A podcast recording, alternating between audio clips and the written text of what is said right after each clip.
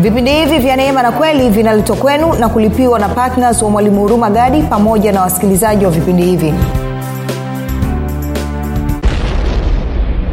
Damu iliyotumika kuondoa dhambi zetu ni damu ya yesu kristo. Na ilitolewa anasema imetolewa mara moja tu ikatupatia msamaha wa dhambi wa milele. Kwa hiyo wewe unayesema unafanya ungamo la dhambi kila siku unaingia siu kwenye jumapili mkikutanika mnafuata utaratibu upi? Kwa sababu utaratibu wa agano la kale ilikuwa kuhani mkuu anafanya hiyo kazi mara moja tu kwa mwaka hafanyi kila siku.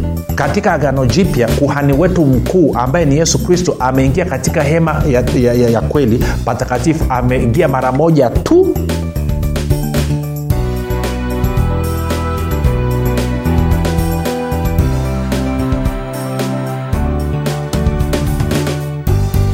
popote pale ulipo rafiki ninakukaribisha katika mafundisho ya kristo kupitia vipindi vya neema na kweli. Jina langu naitwa huruma gadi.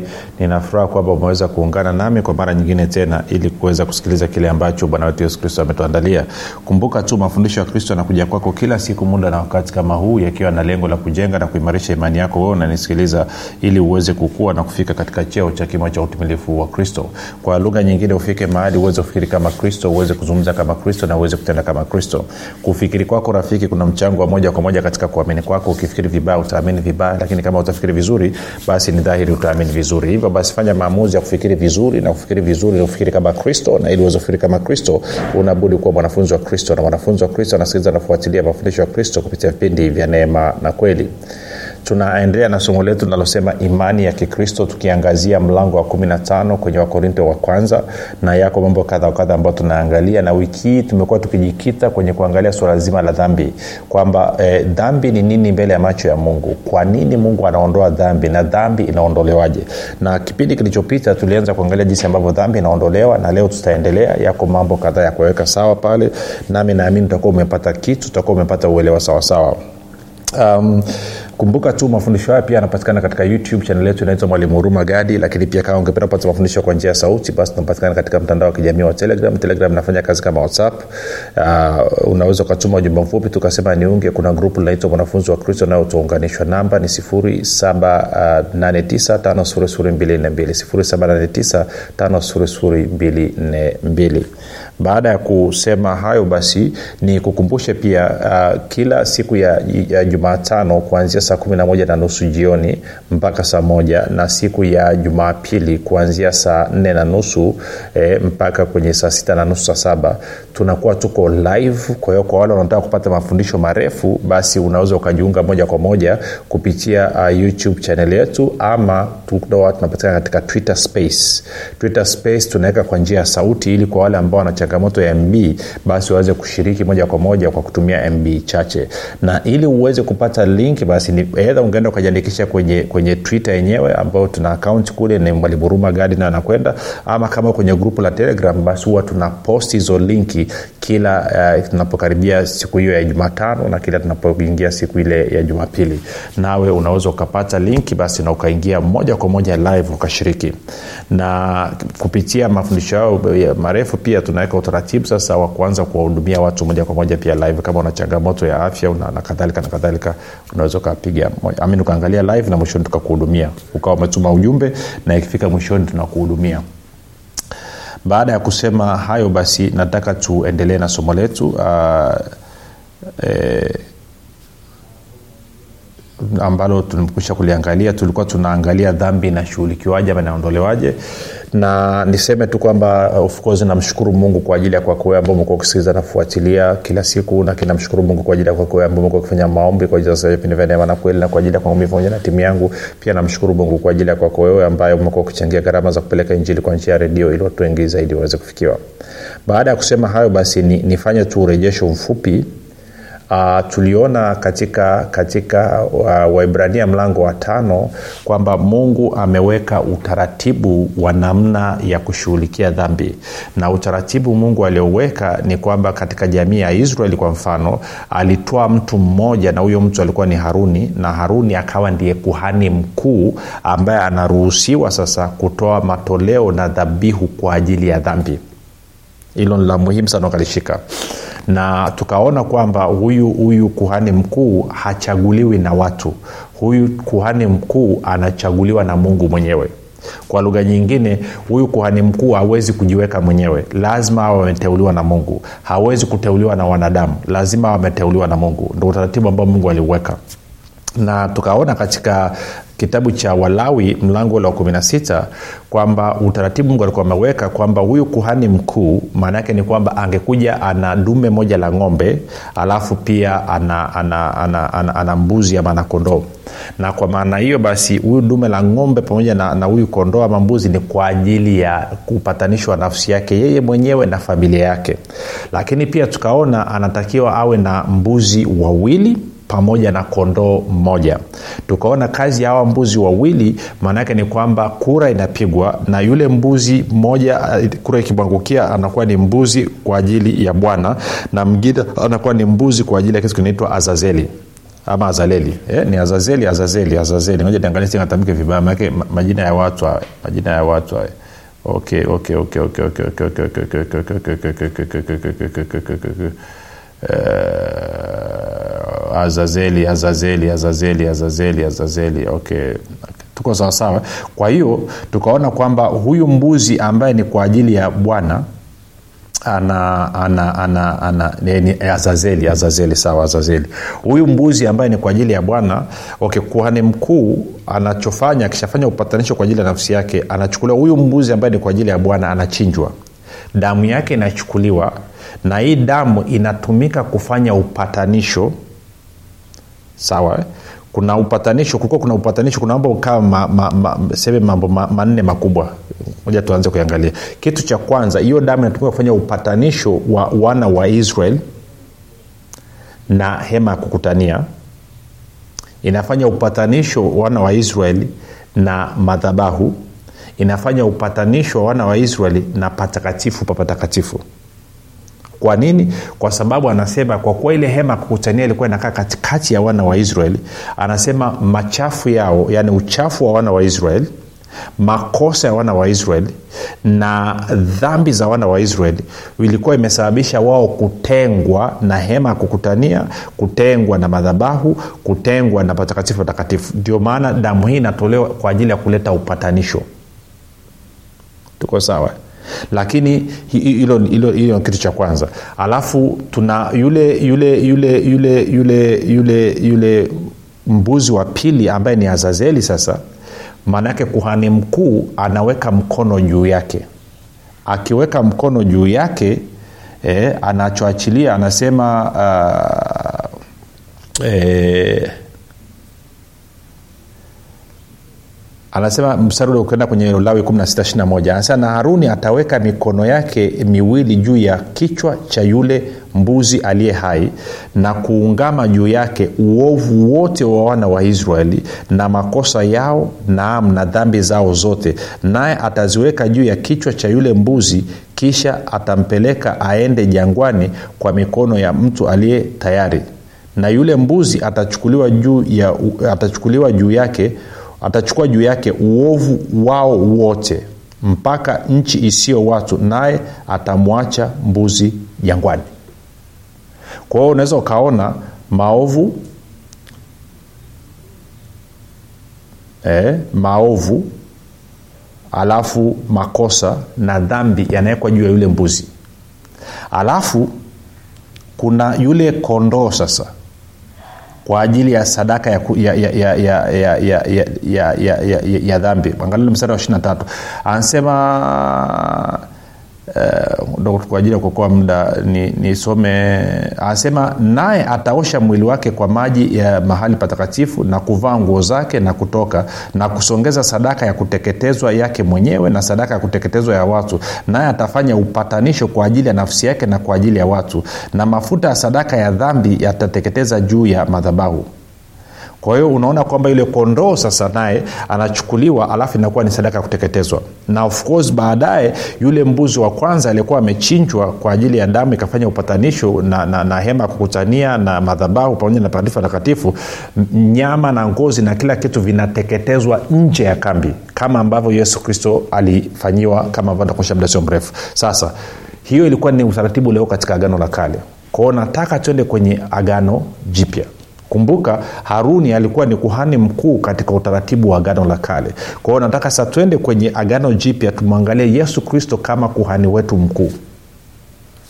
Na ukienda kwenye waibrania mlango wa nane waibrania mlango wa nane hasa najua unasema mbona kaa vitu vigumu vigumu hivi usijali utaelewa tu muda sio mrefu e, waibrania mlango wa nane nitaanza kusoma mstari wa kwanza. Anasema basi katika hayo tunayosema neno lililokuu ndilo hili. Tunaye kuhani mkuu wa namna hii aliyeketi mkono wa kuume wa kiti cha enzi cha ukuu mbinguni mhudumu wa patakatifu na wa ile hema ya kweli ambayo bwana aliiweka wala si ya wanadamu. Maana kila kuhani mkuu huwekwa ili atoe vipawa na dhabihu kwa hiyo lazima huyu naye awe na kitu cha kutoa.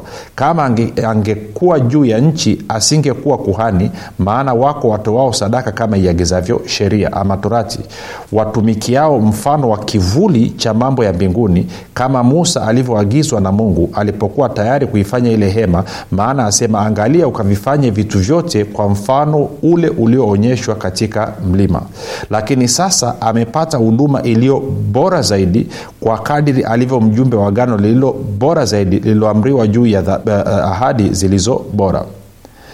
Okay anasema nielezee sasa hapa kwao anasema ile hema ya kukutania ambao ukawa unaikumbuka ambako ilikuwa inapelekwa ile damu uh, ya upatanisho kwa ajili ya kupatanisha na hema kupatanisha wana wa na hema pamoja na madhabahu pamoja na, na patakatifu patakatifu ilikuwa ni kimvuli.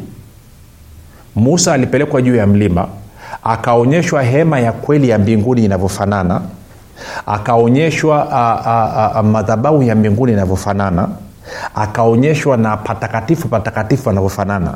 Alafu akaambiwa atengeneze mfano wa hicho alichokiona kule mbinguni ili hiyo hema ikae katikati ya wanadamu kama kimvuli kama kopi kama nakala ya kile ambacho kiko mbinguni.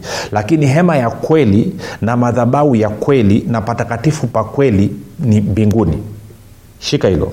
Kwa hiyo anasema kristo sasa yeye ni kuhani mkuu wa hii hema ya kweli wa hii madhabahu ya kweli na patakatifu patakatifu pa kweli. Ndio maana wakati mwingine napata shida sana watu wanawafundisha watu sijui kuvunja madhabahu sijui kufanya nini madhabahu. Madhabahu ni moja tu kwa mkristo.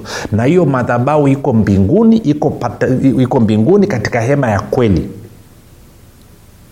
hizo nyingine mtu akija kuambia hadithi ya madhabahu huyo mtu ajue anazungumza nini. Na ndio maana wote wanaofundisha masomo ya madhabahu lazima warudi kusoma kwenye agano la kale. Wanasahau kwamba sisi agano la kale alituhusu sisi tumeingia katika uhusiano na mungu kupitia agano jipya kupitia damu ya bwana wetu yesu kristo. Hatujaingia uhusiano na mungu kupitia agano ambalo mungu aliingia na israeli pale mlima sinai.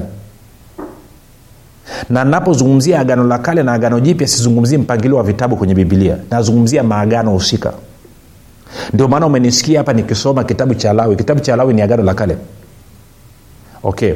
Kwa taratibu. Kwa hiyo sasa kwa hiyo kristo naye anatakiwa kufanya exactly kama alivyokuwa anafanya haruni. Tofauti ni nini sasa? Tunasonga mbele sasa. Twende kwenye kwenye waibrania mlango wa tisa. Ntaanza mstari wa kwanza basi hata agano la kwanza ambalo ndo haruni alikuwa analisimamia lilikuwa na kawaida za ibada na patakatifu pake pakidunia umesikia hiyo? Kawaida za ibada na patakatifu pake pakidunia maana hema ilitengenezwa ile ya kwanza mlimokuwa na kinara cha taa na meza na mikate ya uonyesho ndipo palipoitwa patakatifu. Na nyuma ya pazia la pili ni hema iitwayo patakatifu pa patakatifu yenye chetezo cha dhahabu na sanduku la agano. Okay, moja nirekebishe kidogo. Kwa ule upatanisho ukuwa mpatanisho kwa ajili ya patakatifu patakatifu ilikuwa ni upatanisho kwa ajili ya patakatifu. Sio patakatifu patakatifu kwa ajili ya patakatifu. Kwa sababu lile hema ulikuwa una uwanja wa nje unaingia ndani unaingia patakatifu alafu unaingia ndani zaidi unaingia patakatifu patakatifu. Kwa anasema na nyuma pazia la pili ile hema iitwayo patakatifu patakatifu yenye chechezo cha dhahabu na sanduku la agano lililofunikwa kwa dhahabu pande zote e, mlimokuwa na kie, e, kopo la dhahabu lenye ile mana na ile fimbo ya haruni iliyochipuka na vile vibao vya agano na maanaake zile amri kumi E, zilikuwa katika, katika mawe. Na juu yake makerubi ya utukufu yakitia kivuli kiti cha rehema basi hatuna nafasi sasa ya kueleza habari za vitu hivi kimoja kimoja. Sita. Basi vitu hivi vikiisha kutengenezwa hivyo makuhani huingia katika hema hiyo ya kwanza daima wakiyatimiza mambo ya ibada. Saba. Lakini katika hema hiyo ya pili kuhani mkuu huingia peke yake mara moja kila mwaka wala si pasipo damu atoayo kwa ajili ya nafsi yake na kwa dhambi za kuto kujua za hao watu. Stop. Sikiliza.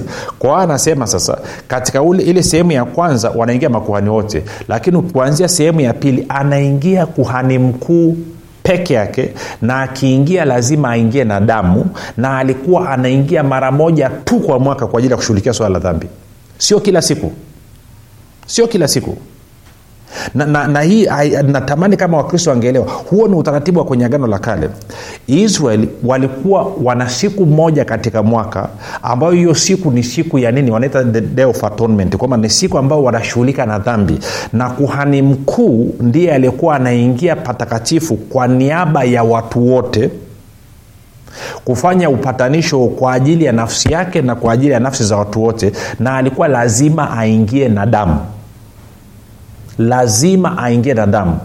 Ko swala la dhambi lazima ukitaka kushughulikia eh, ukisema hivi utaratibu alioweka mungu wa kushughulikia dhambi ni kupitia damu. Pasipo damu hakuna upatanisho. Pasipo damu hakuna ondoleo la dhambi.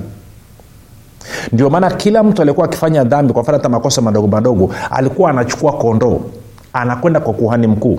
Anaenda kwa kuhani wa kawaida. Wanakagua yule kondoo. Haukaguliwi wewe mwenye dhambi. Si okay unapo, unapoungama kwenda mbele za mungu kusoma hata kwenye agano la kale utaona kwamba aliyekuwa anakaguliwa ni kondoo. Kondoo anatakiwa asiwe na mawaa asiwe na hatia asiwe na dosari ya aina yoyote. Kondoo akikubalika maanake wewe umekubalika. Maanake ni kwamba kondoo akikubalika maanake damu yake imekubalika. Kwa kuwa damu yake imekubalika maanake ni wewe umekubalika kwao ulikuwa haukaguliwi wewe hauangaliwi wewe. Kwao hiyo ilikuwa ni picha ya nini? Kwamba leo hii mwana kondoo wa mungu ambaye ni yesu kristo alivyokwenda mbele za mungu kutolewa kama dhabihu maanaake ni kwamba amekubalika. Kwa kuwa yeye amekubalika maanaake na wewe umekubalika. Kwao unakubalika kwa sababu yesu kristo amekubalika. Haukubaliki kwa sababu ya wewe unakubalika kwa sababu ya dhabihu na sadaka iliyotolewa kwa ajili yako sasa ni kitu cha muhimu sana tutakiwa tulielewe hili. Wakristo wengi bado hawajaelewa hilo. Hawajui kwamba wanakubalika mbele za mungu kwa sababu ya sadaka ya yesu kristo. Haukubaliki mbele za mungu kwa sababu ya sadaka yako kwa sababu ya hela yako ulioitoa katika kwenye bahasha. Kinachokufanya ukubalike mbele za mungu ni sadaka damu dhabihu ya yesu kristo. Tuko sawa mpaka hapo? Kwa anasema huo ndio utaratibu ambao ulikuwa umewekwa. Kwa hiyo sasa unajiuliza kwa mfano watu wanaosema kwamba tuende tukaungame dhambi tushughulike tu, tu, tu na dhambi. Mnatumia nini? Maanake pasipo damu hakuna ondoleo la dhambi. Pasipo damu kumwagika hakuna ondoleo la dhambi. Moja kwa tuko kwenye wabrania tisa, tisa tano nitarudi hapo. Hapo hapo kwenye mlango wa tisa nikuonyeshe kitu. Twende kwenye mstari wa ishiri tatu. Anasema hivi. No sio mstari wa ishiri tatu rudi nyuma kidogo. Mstari wa nianze mstari wa, wa, wa nini mstari wa 19 mpaka mstari wa 22 anasema maana kila amri ilipokwisha kunenwa na musa kwa hao watu wote kama ilivyoamuru sheria alitwaa damu ya damu ya ndama na ya mbuzi pamoja na maji na sufu nyekundu na isopo akakinyunyizia kitabu chenyewe na watu wote akisema hii ni damu ya agano iliyoamriwa na mungu 21 na ile hema nayo na vyombo vyote vya ibada alivyonyunyizia damu hivyo hivyo. 22 na katika torati karibu vitu vyote husafishwa kwa damu na pasipo kumwaga damu hakuna ondoleo la dhambi. Pasipo kumwaga damu hakuna ondoleo. Moja nisoma mstari wa 22 kwenye bibilia ya nini ya ya ya, ya, ya ya, ya, ya, ya, shina, ya katika biblia ya habari njema. Anasema hivi naam kadiri ya sheria karibu kila kitu chaweza kutakaswa kwa damu na dhambi zao zaondolewa tu ikiwa damu imemwagwa.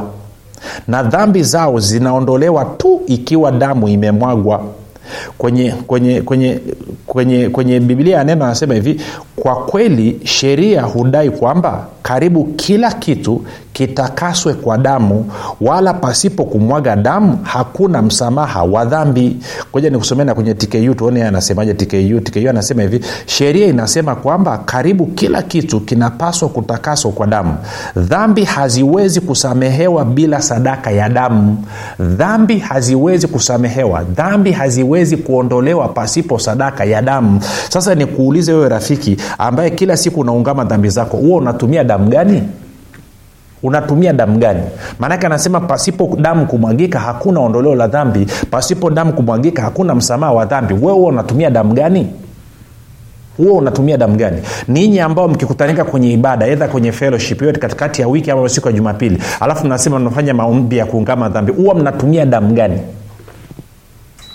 hilo ni swali la kwanza. Lakini swali la pili na hata kusema natumia damu ya yesu unatumia damu ya yesu we kama nani? Maanake anayeruhusiwa kutoa damu ni kuhani mkuu peke yake. Na wewe sio kuhani mkuu. Kuhani wako mkuu ni kristo. Unasema ah, mchungaji wangu na askofu wangu na nabii wangu ndo kuhani wangu mkuu. Okay kama askofu wako na mchungaji wako na nabii wako ndo kuhani wako mkuu ni kuulize kristo mmemfukuza kazi? Maanake bibilia inasema kristo ni kuhani mkuu. Kwa mfano melkizedek milele kwa hiyo tumwamini nani tuamini wewe na dhehebu lako mnaosema kwamba kiongozi wako ndio kuhani mkuu ama tumwamini bibilia inayosema kwamba kristo ni kuhani mkuu wa wakristo?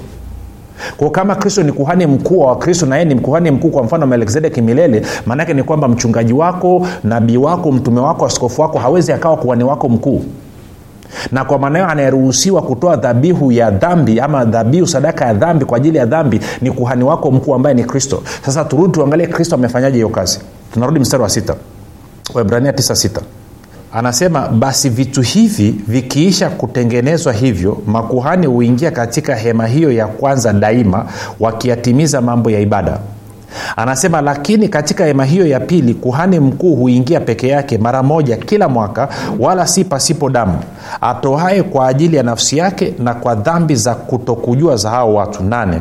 Roho mtakatifu akionyesha neno hili ya kwamba njia ya kupaingia patakatifu ilikuwa haijadhihirishwa bado hapo hema ya kwanza ilipokuwa ingali ikisimama ambayo ndio mfano wa wakati huo uliopo sasa. Wakati huo sadaka na dhabihu zinazotolewa zisiweza kwa jinsi ya dhambi kumkamilisha mtu aabuduye. Kumi kwa kuwa ni sheria za jinsi ya mwili tu vyakula na vinywaji na kutawadha kwingine kwingine zilizoamriwa hata wakati wa matengenezo mapya. Sasa sikia 11 anasema lakini kristo akiisha kuja aliye kuhani mkuu wa mambo mema yatakayokuwapo kwa hema iliyo kubwa na kamilifu zaidi isiyofanyika kwa mikono maana yake isiyo ya ulimwengu huu wala si kwa damu ya mbuzi na ndama bali kwa damu yake mwenyewe aliingia mara moja tu katika patakatifu akiisha kupata ukombozi wa milele. Sasa kumbuka ukombozi wa milele ukisoma waefeso 17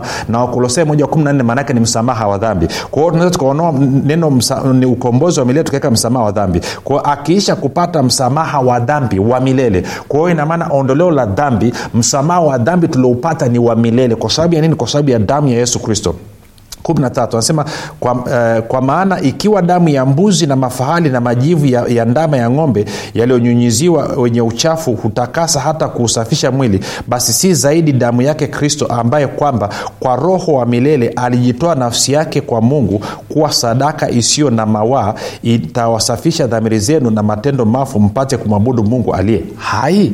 Kwao anasema nini rafiki? Anasema kristo ambaye ni kuhani wetu mkuu kupitia damu yake aliingia katika hema ya kweli akaingia katika patakatifu akatupata, akatupatia ondoleo la dhambi la milele akatupatia msamaha wa dhambi wa milele msamaha wa dhambi wa milele. Hilo lilifanyika lini? Lilifanyika miaka takriban miaka elfu mbili iliyopita. Na infact kurudi kwenye ufunuo 138 lilifanyika kabla ya kuwekwa misingi ya ulimwengu. Kwa hiyo damu iliyotumika kuondoa dhambi zetu ni damu ya yesu kristo. Na ilitolewa anasema imetolewa mara moja tu. Ikatupatia msamaha wa dhambi wa milele. Kwa hiyo wewe unayesema unafanya ungamo la dhambi kila siku unaingia siu kwenye jumapili mkikutanika fanya ungamo la dhambi mnafuata utaratibu upi? Kwa sababu utaratibu wa agano la kale ilikuwa kuhani mkuu anafanya hiyo kazi mara moja tu kwa mwaka hafanyi kila siku katika agano jipya kuhani wetu mkuu ambaye ni yesu kristo ameingia katika hema ya, ya, ya, ya kweli. Patakatifu ameingia mara moja tu milele. Kwenye agano la kale alikuwa anaingia mara moja tu kwa mwaka. Katika agano jipya kuhani mkuu ameingia mara moja tu milele. Na akatupatia ondoleo la dhambi milele. Katika agano la kale alikuwa anafunika dhambi kwa muda mpaka mwaka unaofuata walikuwa hawafanyi kila jumapili walikuwa hawafanyi kila jumamosi walikuwa hawafanyi kila sabato. Ilikuwa ifanyike kila siku. Sasa leo hii kwenye makanisa tunafata utaratibu huki utaratibu wa agano la kale hatuufuati na utaratibu wa agano jipya hatuufuati. Kwa hiyo inatufanya sisi tunakuwa nani? Tunafuata utaratibu upi? Agano la kale hatupo. Agano jipya hatupo. Kwa hiyo inatufanya nini? Inakuwa zaidi tunafuata utaratibu ambao haujasema kwenye bibilia zamani nilikuwa natumia lugha kali sana nasema kwamba tumekuwa kama wapagani vile. Lakini niiache hiyo. Kwao wewe mwenyewe tathmini. Unamwamini yesu ni kuhani wako mkuu then amini kwamba dhambi zako zimeondolewa milele. Jina langu naitwa huruma gadi yesu ni kristo na bwana tukutane kesho muda na wakati kama huu. Watu wengi sana hawajui kwamba maisha mazuri ama mabaya yanatokana na maneno yao kufanikiwa ama kushindwa kunatokana na maneno yao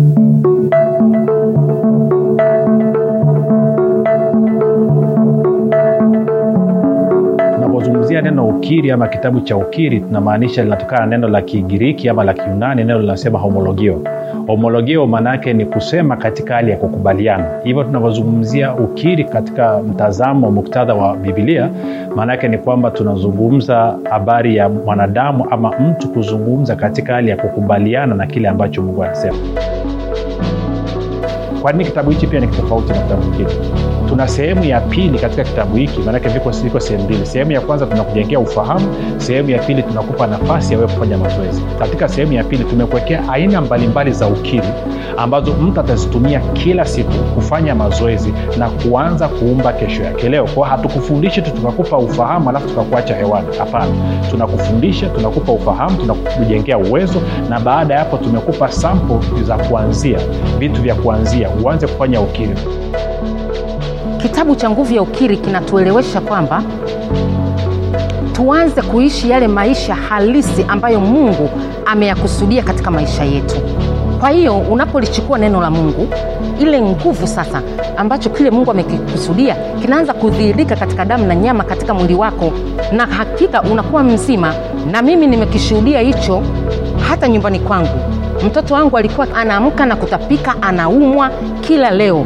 Lakini baada ya kuanza kuwakirisha watoto kwamba mnakitakiwa kukiri positive kukiri kile ambacho mungu amekisema kwamba wewe ni mzima huumwi mpaka leo magonjwa ndani ya nyumba yangu hakuna tena kwa sababu ya kile ambacho mungu amekisema kila mtu ambaye anataka kubadilisha maisha yake atapata kitabu hichi cha nguvu ya ukiri lakini zaidi ya yote kwa sisi ambao tuko mijini sisi ambao tumebarikiwa sisi ambao tumefanikiwa tutawasaidia wale walioko vijijini ambao hawana uwezo wa kupata vitabu hivi kwa kuwachangia na kuwanunulia hawa watu vitabu vile. Kwa hiyo mimi na wewe tuna fursa tuna nafasi adimu ya kuweza kuleta mabadiliko katika maisha ya watu